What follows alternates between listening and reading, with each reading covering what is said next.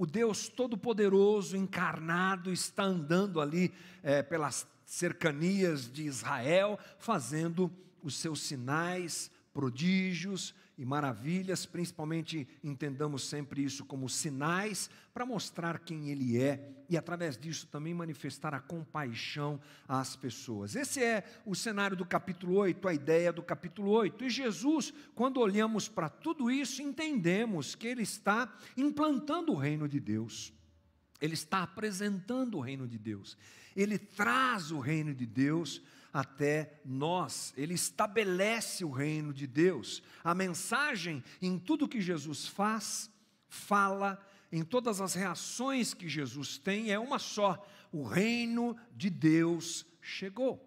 Interessante nos lembrarmos que essa também é a mensagem do seu antecessor, não diria antecessor, mas do seu anunciador, que é João Batista. Arrependam-se, porque o reino de Deus está próximo de nós, já chegou. E Jesus toca não é, essa mesma Uh, esse mesmo caminho, implantando o reino de Deus e anunciando a sua messianidade e a chegada do seu reino. Ponto. É diante dessas informações que a gente entra no capítulo 9.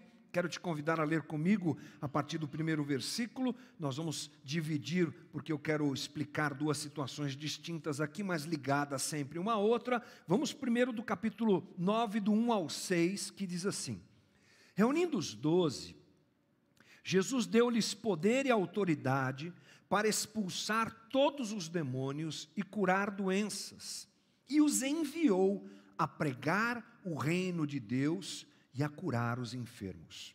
Disse-lhes: Não levem nada pelo caminho, nem bordão, nem saco de viagem, nem pão, nem dinheiro, nem túnica extra. Na casa em que vocês entrarem, fiquem ali até partirem. Se não os receberem, sacudam a poeira dos seus pés quando saírem daquela cidade, como testemunho contra eles. Então, eles saíram e foram pelos povoados pregando o evangelho e fazendo curas por toda a parte, toda a parte. Bem, interessante, não é? Agora Jesus não andará mais sozinho. Agora Jesus convoca e envia seus discípulos. É claramente aqui um convite à sequência. É claramente isso que Jesus está fazendo. Ao enviar os seus discípulos, futuros apóstolos, que serão dotados de toda autoridade com a chegada do Espírito Santo, eh, Jesus, de uma forma muito interessante, esse é o registro de Lucas, nós entendemos, abre uma janela para o futuro. Por quê? porque daqui a pouco é isso que acontecerá. Daqui a pouco Jesus morrerá, daqui a pouco o Espírito Santo virá, e esses mesmos homens é que tocarão esse projeto divino e foram convidados para isso e sairão fazendo o que eles começam a fazer a partir de agora. Então nós entendemos que Lucas abre essa janela para a gente dar uma olhadinha no que está registrado em qual livro? Lucas. Ah, perdão, Atos. Porque Lucas escreve Lucas e Lucas escreve Atos, nós não podemos esquecer disso. É como se ele estivesse antecipando para Teófilo: Teófilo, presta atenção, eu vou te dar uma ideia do que vai acontecer à frente, mas já está acontecendo agora, porque Jesus já enviou os seus discípulos para fazerem tudo isso. Bem, interessante que nesse envio, Jesus, e eu quero destacar isso inicialmente, dá algumas diretrizes operacionais. Como é que vocês vão fazer esse negócio? Olha, venham aqui, deve ter feito alguma reunião, conversado com eles e dito: olha, eu estou enviando vocês. Mas não é para vocês irem na loucura, não. Tem algumas coisas que vocês não podem esquecer. A primeira, não levem nada material, viu, meus discípulos? Confiem em mim e tenham fé. Não levem pão, não levem alforge, não levem mochila, não levem uma muda de roupa, não levem nada. Saiam do jeito que vocês estão e vocês experimentarão o meu cuidado, porque nesse reino que é o reino de Deus, do qual vocês fazem parte agora, vocês vão encontrar suprimento e Deus vai cuidar de vocês. Um desafio para aqueles homens, e ele visa afirmar o seguinte para aqueles homens: não depositem a força de vocês naquilo que vocês têm. Não se sintam seguros por ter ou não ter coisas mas sintam-se seguros em mim e sintam-se seguros nesse envio que eu faço para vocês. O reino de Deus tem uma forma de suprimento diferente do reino dos homens e vocês experimentarão isso. É bem interessante esse envio de Jesus. A segunda coisa que fica claro também é assim que Jesus diz para eles: olha, sejam próximos de quem os receberem, mas não se espantem com a rejeição que vocês vão sofrer. Na verdade, o que Jesus está fazendo é dar uma sequência aos discípulos que viverão o que o próprio Cristo viveu. Porque ele também sai sem nada pregando o Evangelho e implantando o reino de Deus. Ele também é recebido em muitos lugares e rejeitado em outros nossas conversas aqui de Lucas, lá no comecinho, se não me engano, capítulo 4, alguma coisa do tipo, lemos lá a rejeição do pessoal lá de Nazaré, da cidade onde Jesus nasceu, que rejeita Jesus e manda Jesus embora. Então Jesus está dizendo para eles: olha, além de vocês terem que confiar plenamente no envio que eu faço é, a vocês, confiem também que eu estarei com vocês mesmo quando vocês forem rejeitados. E Jesus avisa que eles serão rejeitados. Michele, eu esqueci de você. Já já a gente no final aqui apresenta o Paulinho, perdão, viu? Magno, desculpa. É esses cabelos brancos, Magno. Então tá bom. Eu vi a Michelle levantando agora, me deu até um mal-estar. Meu Deus do céu, como é, como é que eu esqueci disso? Gente, eu já falei, eu só não esqueço minha mulher porque ela vem atrás de mim, ela vem junto, então, vamos lá.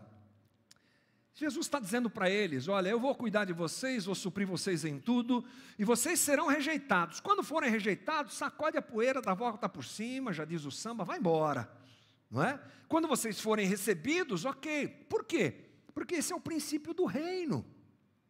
Falei agora há pouco da, parábola da semente, a semente cai em terra fértil ou não, e aí depende do coração do homem, e eles experimentariam isso, mas enfim, são informações importantes e são situações que nos levam a olhar para o próprio ministério de Jesus que se desdobra, que recai agora sobre os discípulos e mais à frente recairá sobre a igreja também, mas isso é conversa mais para frente. Bom, o interessante, além disso, é claro, é que esse texto nos apresenta uma descrição bem interessante sobre esse envio que Jesus faz.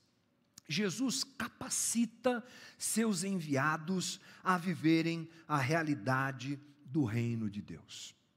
Vamos nos lembrar, Jesus, primeiro, ele concede poder para esses homens. Eles são imbuídos de um poder que eles admiraram e viram Jesus utilizar esse poder e viveram e presenciaram tantos milagres, tantas coisas impressionantes, tantos sinais maravilhosos, e agora Jesus diz: esse poder, essa autoridade está sobre vocês também. A primeira coisa que Jesus diz é no versículo 1, vamos ler juntos aqui, é, reunindo os doze, Jesus deu-lhes poder e autoridade preste atenção, para expulsar todos os demônios e curar doenças. A primeira coisa que Jesus faz é dar a esses homens, é o que ele proclama, é o que ele fala, é o que ele coloca sobre eles, uma autoridade para expulsar demônios e curar. E aqui diz curar doenças. Eu quero que você perceba que essa é uma ação ligada à libertação. Aqui o que Jesus está dizendo é o seguinte: vocês irão libertar pessoas. Como é que a gente entende isso? Primeiro, o próprio ato de expulsar demônios está ligado a isso. Quem é, é usado por Deus para é, exorcizar uma pessoa que está tomada por um demônio está praticando um ato de libertação libertando de escravidão, de prisão espiritual. Mas o segundo momento em que Jesus diz aqui curar doenças, nos dá a ideia de curar doenças, mas a palavra grega usada por Lucas aqui é terapeu. A palavra curar aqui é terapeu, que também pode ser usada para terapia, vem daí, né? Óbvio, né? Terapia. Para doença, sim, mas Provavelmente a ideia de Lucas era justamente destacar essa ação libertadora. Por isso ele usa terapia. E quando a gente olha para Jesus, o que a gente encontra na sua ação? É uma ação libertadora. Ele expulsa demônios e ele trata pessoas. Ele faz uma terapia com as pessoas, não é? é você vê Jesus cuidando da mulher é, do fluxo sanguíneo por exemplo, cheia de medo, toda marcada pelo preconceito, toda marcada por rejeição, ele eh, percebe que dele saiu poder e ele gasta tempo, é olho no olho, é relacionamento, é piedade, é contato, é uma libertação que aquela mulher vive. Vamos lembrar são histórias próximas a nós, que nós falamos nos últimos domingos, do homem endemoniado lá de Gadara, do Gadareno. O cara tinha uma legião de demônios. Jesus atravessa o mar da Galileia, de Cafarnaum até Gadara, chega lá, opera uma obra libertadora e cuida do homem. E o reabilita de forma familiar, pessoal, social. É dessa libertação que Jesus está é, colocando sobre os, os seus discípulos, esse poder libertador. Mas tem mais. Ele também diz, no versículo 2: E os enviou a pregar o reino e a curar os enfermos. Olha que interessante. Pregar o reino e curar os enfermos. Aqui a palavra pregar é querusso, que é anunciar as coisas do reino, ou no caso aqui, anunciar. É o anúncio do reino de Deus. Mas a palavra curar não é terapeuta.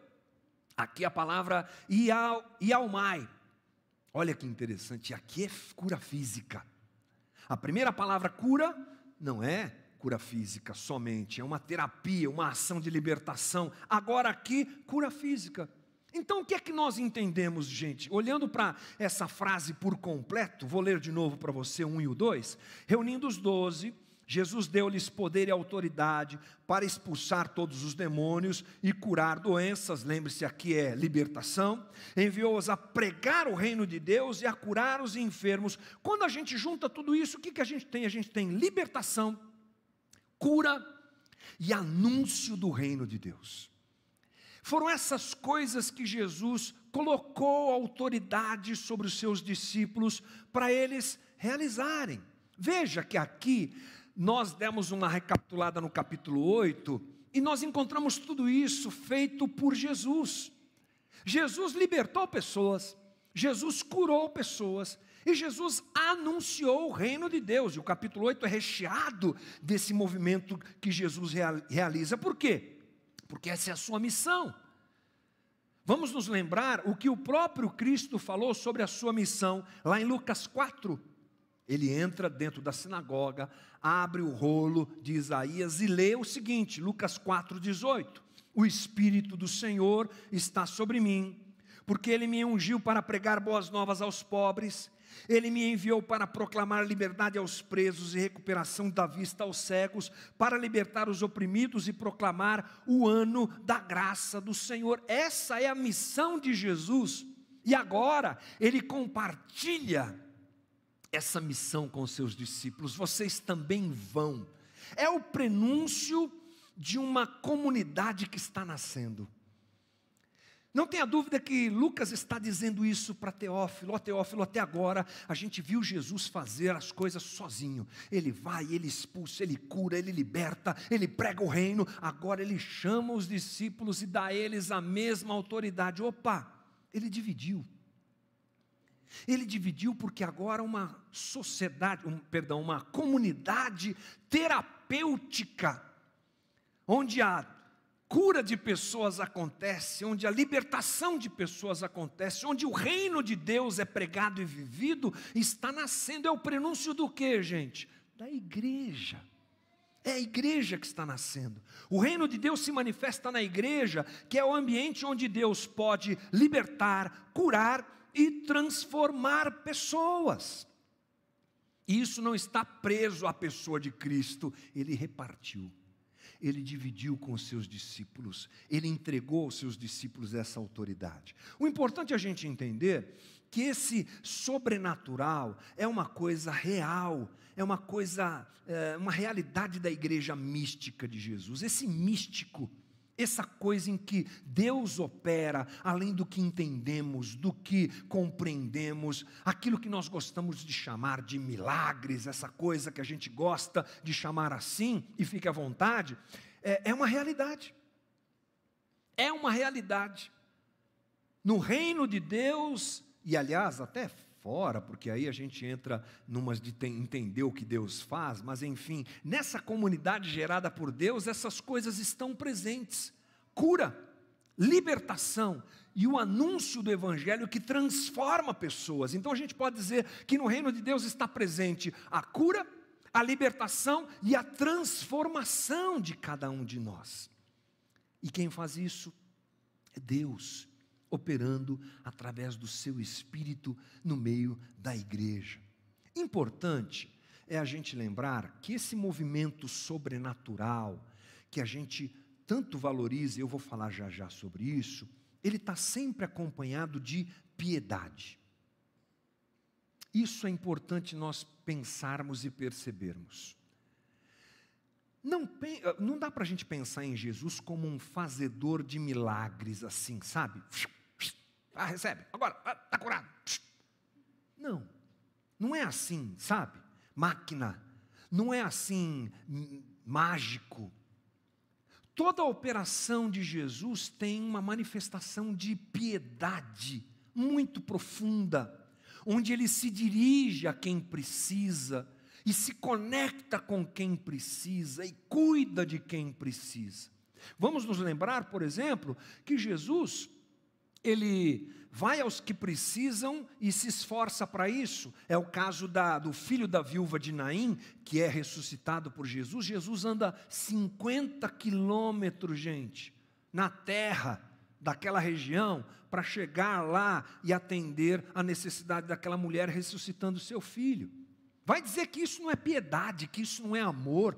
Uh, Jesus atravessa, perdão, o mar da Galileia para ir numa região de gentios, de gente que não era judeu, para libertar o homem gadareno. Ou seja, os seguidores de Jesus devem olhar para ele e reproduzirem o que ele fez, se tornando agentes do reino nesse tempo, com o mesmo movimento de piedade no coração.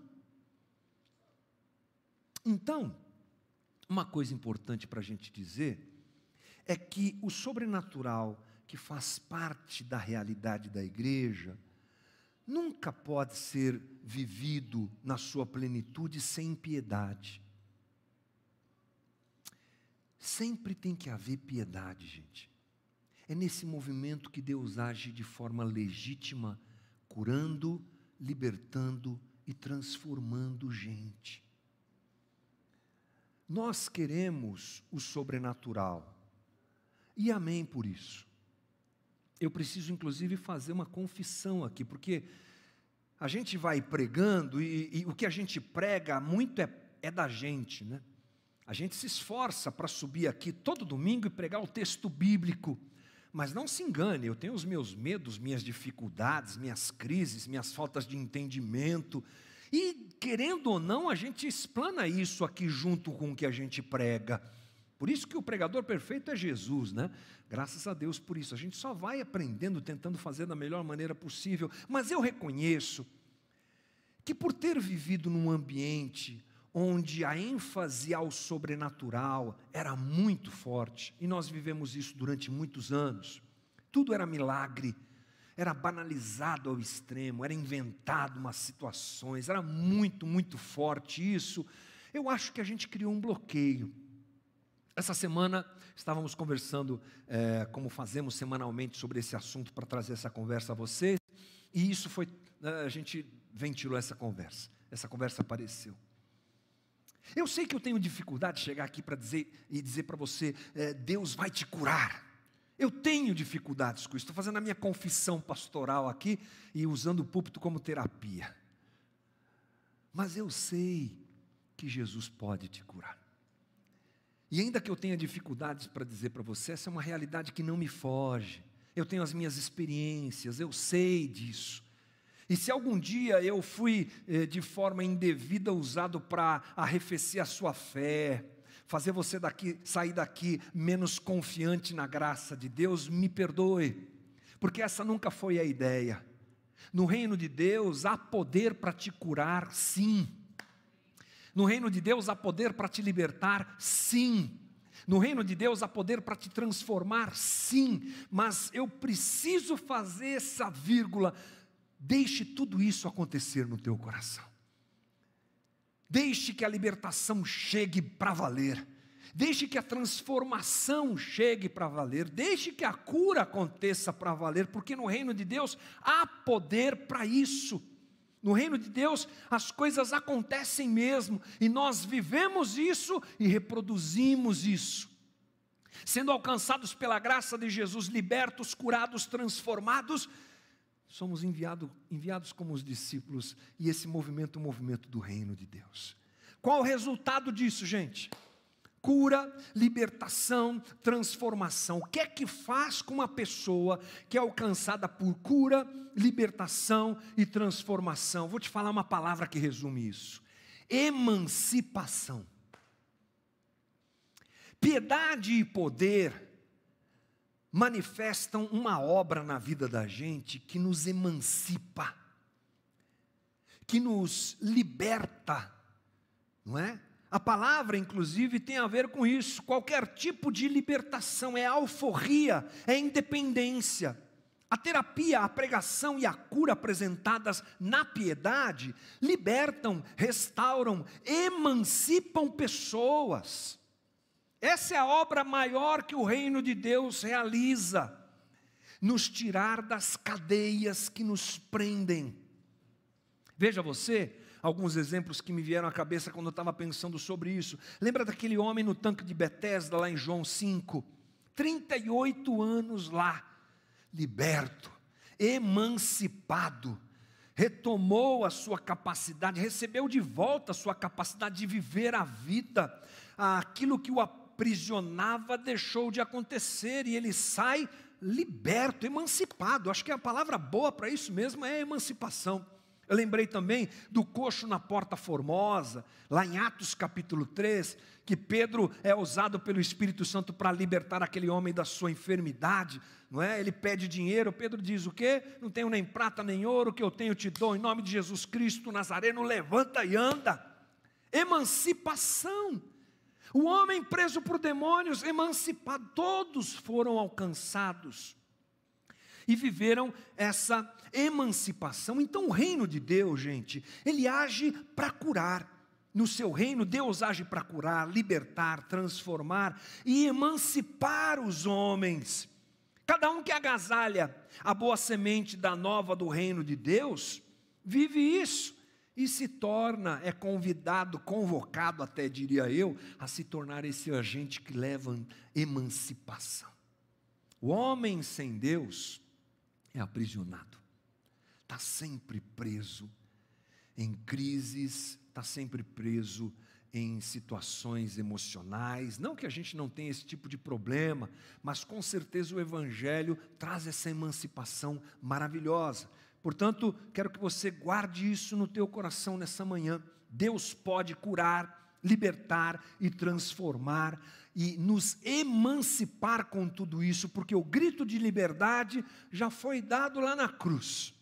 Tetelestai, está consumado. Essa obra acontece no reino de Deus. Amém. Espera lá que tem mais. Vamos lá?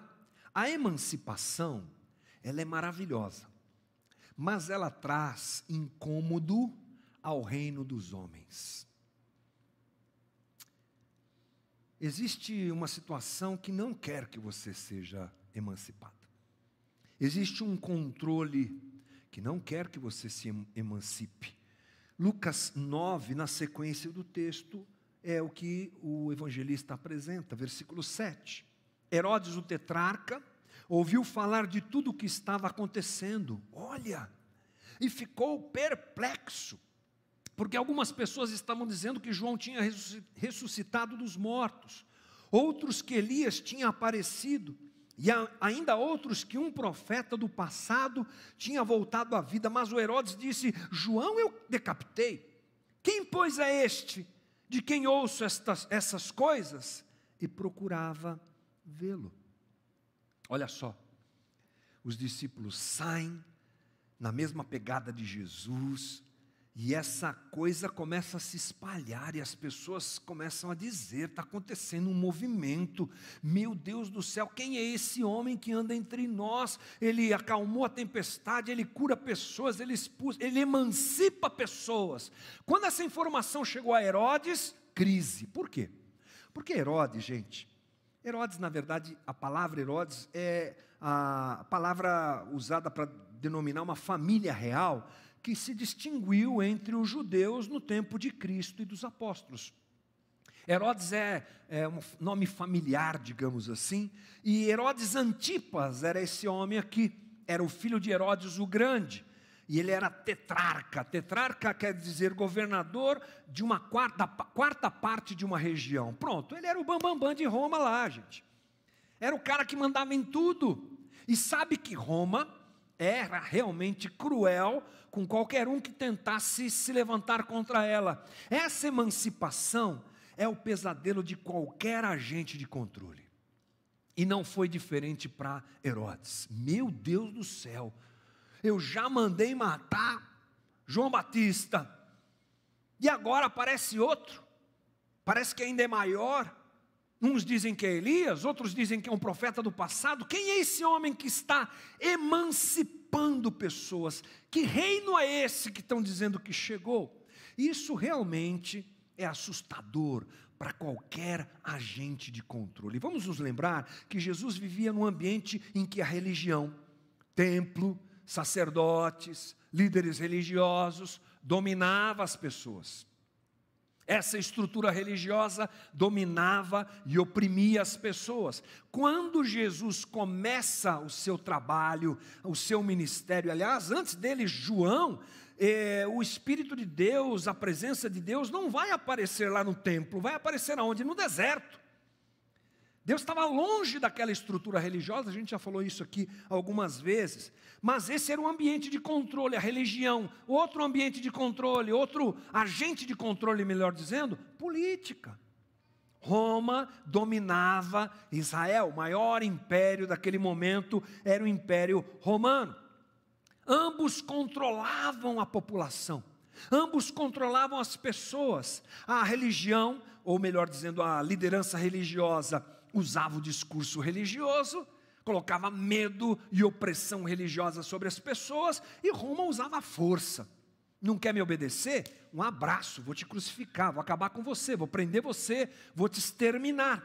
A reação de Herodes provém de ouvir tudo o que estava acontecendo, essa emancipação chegou, que desespero para esse homem. Por quê? Porque, na verdade, esse movimento que continuava era uma grande surpresa para ele. Até aquele momento, Roma havia conseguido lidar com todo tipo de levante. Quando ele mata João, essa também é uma das suas intenções, e agora persiste. Só que agora não era um movimento qualquer, era o reino de Deus que havia chegado.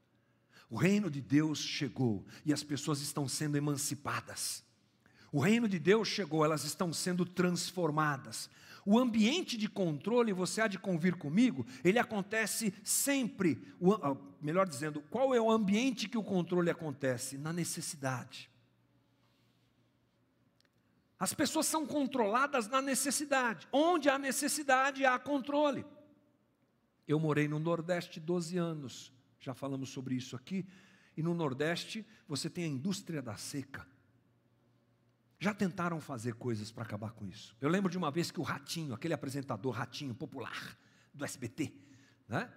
fez um negócio que ele ia abrir poços artesianos lá no Nordeste. Eu falei, puxa, que legal, alguém está tentando fazer alguma coisa. Aí ele só tentou. Porque a indústria da seca botou ele para correr, porque há uma exploração da necessidade. E isso acontece é, como? Em várias situações no analfabetismo, na pobreza, na carência, no medo, na doença, onde há necessidade, aparece sempre esse agente de controle. No caso aqui, religião e política. E no caso de hoje, não se engane eu mesmo. Religião e política controlando as pessoas. Pessoas emancipadas, elas não dependem dessas estruturas. Pessoas emancipadas pelo Evangelho de Cristo, libertas, curadas, transformadas, elas são renovadas no seu entendimento da vida e caminham a vida sem o medo que essa pressão gera. A religião quer o controle, a igreja, é, que é essa comunidade onde, as pessoas são transformadas pelo é, anúncio do Evangelho e podem viver a cura, deve ser, portanto, essa realidade que ultrapassa esse poder da religião, ou que entra no meio desse poder dominador da religião e apresenta o reino de Deus de verdade. Lucas estava então, queridos, demonstrando a diferença entre os valores do reino dos homens e os valores do reino de Deus. A igreja não pode se tornar um agente de opressão. Isso não pode acontecer. É por isso que nós não podemos comercializar esse místico que eu conversei agora há pouco com você. Isso é um abuso espiritual. De graça recebeis, de graça recebei, de graça dai. Esse é o movimento da igreja, que não acontece porque a religião quer ir na contramão disso controlar o místico, manipular pessoas, controlar pessoas. E a verdade é que a utilização do místico como ferramenta de controle insulta Deus. Quão vil é, quão tenebroso é, quão nojento é, perdão da palavra, a gente negociar a graça divina.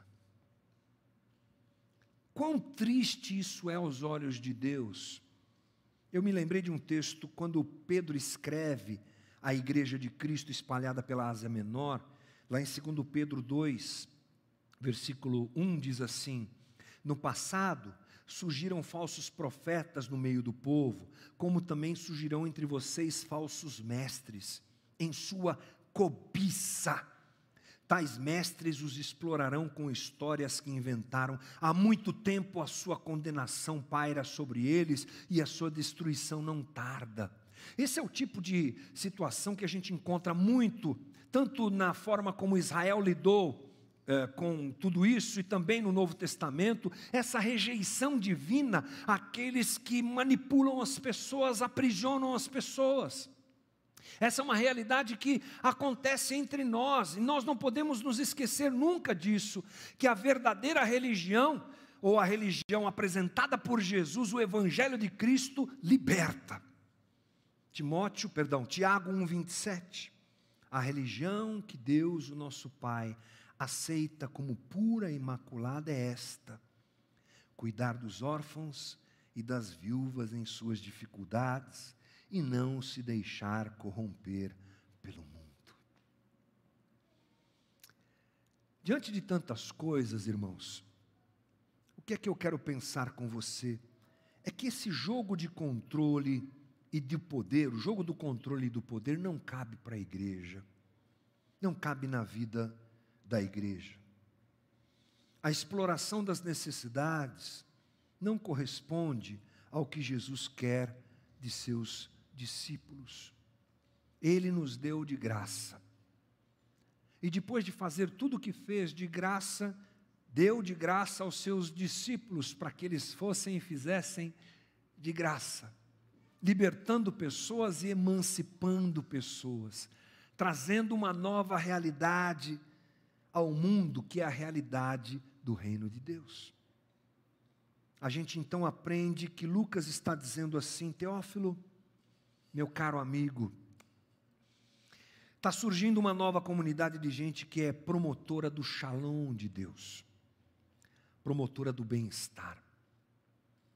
Essa comunidade traz a palavra do reino, e nela está presente o próprio Espírito de Deus, e nela acontece cura, libertação e transformação.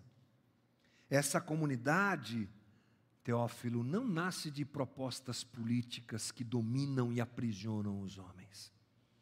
Teófilo, essa comunidade, ela não nasce de uma lei religiosa e moralista. Teófilo, essa comunidade é livre e ela é libertadora. Ela é o caminho de Deus, Teófilo, para que os homens sejam emancipados e libertos no meio desse caos de aprisionamento, onde um explora o outro. O cerne da igreja é ser um ambiente de liberdade e ser um ambiente de libertação que aquele que é alcançado por essa libertação, se tornando livre, se torna um agente que vai em direção ao outro que está aprisionado e apresenta em poder do Espírito Santo os valores do reino, e a libertação acontece. É uma multiplicação impressionante que acontece no reino de Deus. Ela nasce de Cristo, Teófilo. Ela nasce de Deus ela é independente e viva. Aleluia. Irmãos, eu falei muita coisa, né? Eu sei. Mas vamos lá. Vamos nos lembrar que no reino de Deus há poder para curar, libertar e transformar a nossa vida. Lembre-se disso. Aí no teu sofrimento, na tua crise, na tua dificuldade, no teu desafio pessoal. E lembre-se que muito mais do que curar você de uma enfermidade, muito mais do que te dar um emprego, e isso tudo há poder no reino de Deus para que aconteça com cada um de nós, e é uma alegria quando isso acontece. Isso faz parte de algo maior, de uma ação maior onde nós somos libertos e, por fim, emancipados para vivermos uma vida diferente nesse tempo de aprisionamento em que estamos, em que as pessoas são aprisionadas mentalmente, emocionalmente pelo pecado, é óbvio, a maior prisão é essa. Jesus nos chamou para realizar essa obra de emancipação e aleluia por isso. Graças a Deus e que a cada dia a gente vá permitindo que essa ação aconteça. Sejamos libertos mesmo, transformados mesmo. E que o Hamilton de hoje seja bem pior do que o Hamilton de amanhã. E que o Hamilton de amanhã seja pior do que o Hamilton do depois de amanhã, sabe? Essa coisa de ir nos aprofundando nesse movimento de libertação e de emancipação, que quebra as cadeias que nos oprimem e que faz a gente se parecer mais e mais com Jesus Cristo. Essa é a minha oração nessa manhã, em nome de Jesus. Amém. Não ouvi teu amém, irmão. Amém. Muito bom. Amém. É isso aí. Nós vamos orar. Hoje eu vim aqui decidido a despertar a tua fé. No reino de Deus tem poder. Há poder, sim, força sem igual, só no sangue de Jesus. Você lembra dessa? Cantava essa? É, eu cantava na Igreja Batista, no coral. Há poder. E hoje eu quero que você encha o teu coração de fé. E busque ao Senhor junto comigo, e clame ao Senhor junto comigo. E apresente as tuas dificuldades, as tuas crises, lutas, problemas, e peça a Jesus, me alcança com esse poder, alcança a minha casa com esse poder alcança minha família com esse poder. E faz uma obra além disso, que é a obra de me tornar alguém livre para viver a vida com o Senhor nesses dias. Vamos ficar de pé, irmãos. Ore comigo. Senhor Jesus, Senhor da nossa vida, nessa manhã tão especial que o Senhor nos dá, eu coloco diante do Senhor todas essas coisas que conversamos aqui. O Senhor sabe do esforço que a gente faz, Senhor, e não fazemos nada além da nossa obrigação também, mas o esforço que é feito para subirmos aqui domingo a domingo e entregarmos, Senhor, à comunidade, a tua palavra ensinada, traduzida e compreendida, penso eu, da melhor maneira possível, Senhor. E eu te peço que aquilo que eu não sou capaz de fazer, e são tantas coisas, Senhor, que o Senhor faça. Aquilo que eu não me tornei claro aos meus irmãos, que o Senhor esclareça, que o Senhor desperte a vontade de cada um que está aqui, de cada um que faz parte da comunidade, de, uma, de um aprofundamento maior na palavra revelada, para nós entendermos o que o Senhor quer fazer de nós. E hoje entendemos que o Senhor tem poder e quer usar esse poder em nós, e nós nos colocamos, Senhor, para que esse poder nos alcance, curando enfermidades, libertando cativos, quebrando cadeias, transformando corações, operando uma obra realmente de emancipação, para que sejamos homens e mulheres livres, livres do controle dessa sociedade, livres do controle da religião, que oprime tanto, que abusa tanto, que explora tanto, que nos traz tanto medo e opressão, mas esse tempo, em nome de Jesus, acaba hoje, com o nosso entendimento, com o esclarecimento da tua palavra, que somos aqueles que são alcançados pela graça e misericórdia do Senhor, não por mérito nosso, mas porque o Senhor é Deus gracioso, generoso e bondoso, aquele que andou entre nós, vimos a sua glória, como a glória do unigênito do Pai Sabemos da tua ação bondosa e generosa e nos refugiamos em ti, Senhor. Liberta-nos. Liberta irmãos que ainda vivem aprisionados pelo medo da religião. Liberta irmãos que vivem aprisionados, aprisionados nos seus pecados e deslizes e situações que não são resolvidas no coração.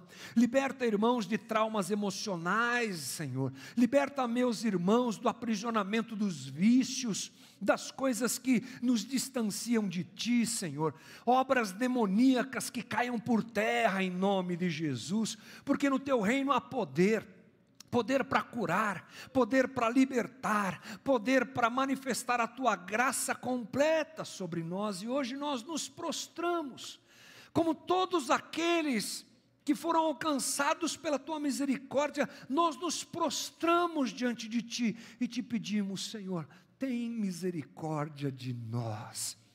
Coloca o teu poder libertador sobre nós. Tira, Senhor, essas prisões e cadeias, nos emancipa, mas sempre com muita piedade sempre com muita compaixão. Nós não queremos ser interesseiros, mas queremos agasalhar em nós os valores completos do Evangelho para sermos mais parecidos contigo, Senhor. Se fomos alcançados pela tua compaixão, se fomos alcançados pela compaixão do Senhor na vida de outros, agora reproduzimos isso, nos compadecendo e indo em direção àquele que precisa. Esse movimento de reprodução do teu caráter, do teu coração, que inunde a nossa comunidade, Jesus, que inunde o nosso coração, faz a gente amar, faz a gente ir em direção ao outro, levando essa graça que nos alcançou. Foi assim com os discípulos. Naquele dia o Senhor deu a eles essa autoridade. Essa autoridade está sobre a igreja, Senhor, cheia de autoridade, mas cheia de piedade, mas cheia de amor, de conexão com o outro, vivendo esse ambiente pleno do reino de Deus. Obrigado, Jesus. Obrigado. Obrigado porque a tua palavra revelada nos esclarece e nos liberta. Manhã de libertação do Senhor para a vida de todos nós, manhã de cura para todos nós, manhã de transformação de caráter e valores para cada um de nós, manhã de emancipação para a tua igreja, para nós, comunidade. Senhor, obrigado. Muito obrigado. Dá-nos um domingo bom, Senhor. Guarda essa palavra no nosso coração e nos abençoa. Em nome de Jesus. Amém.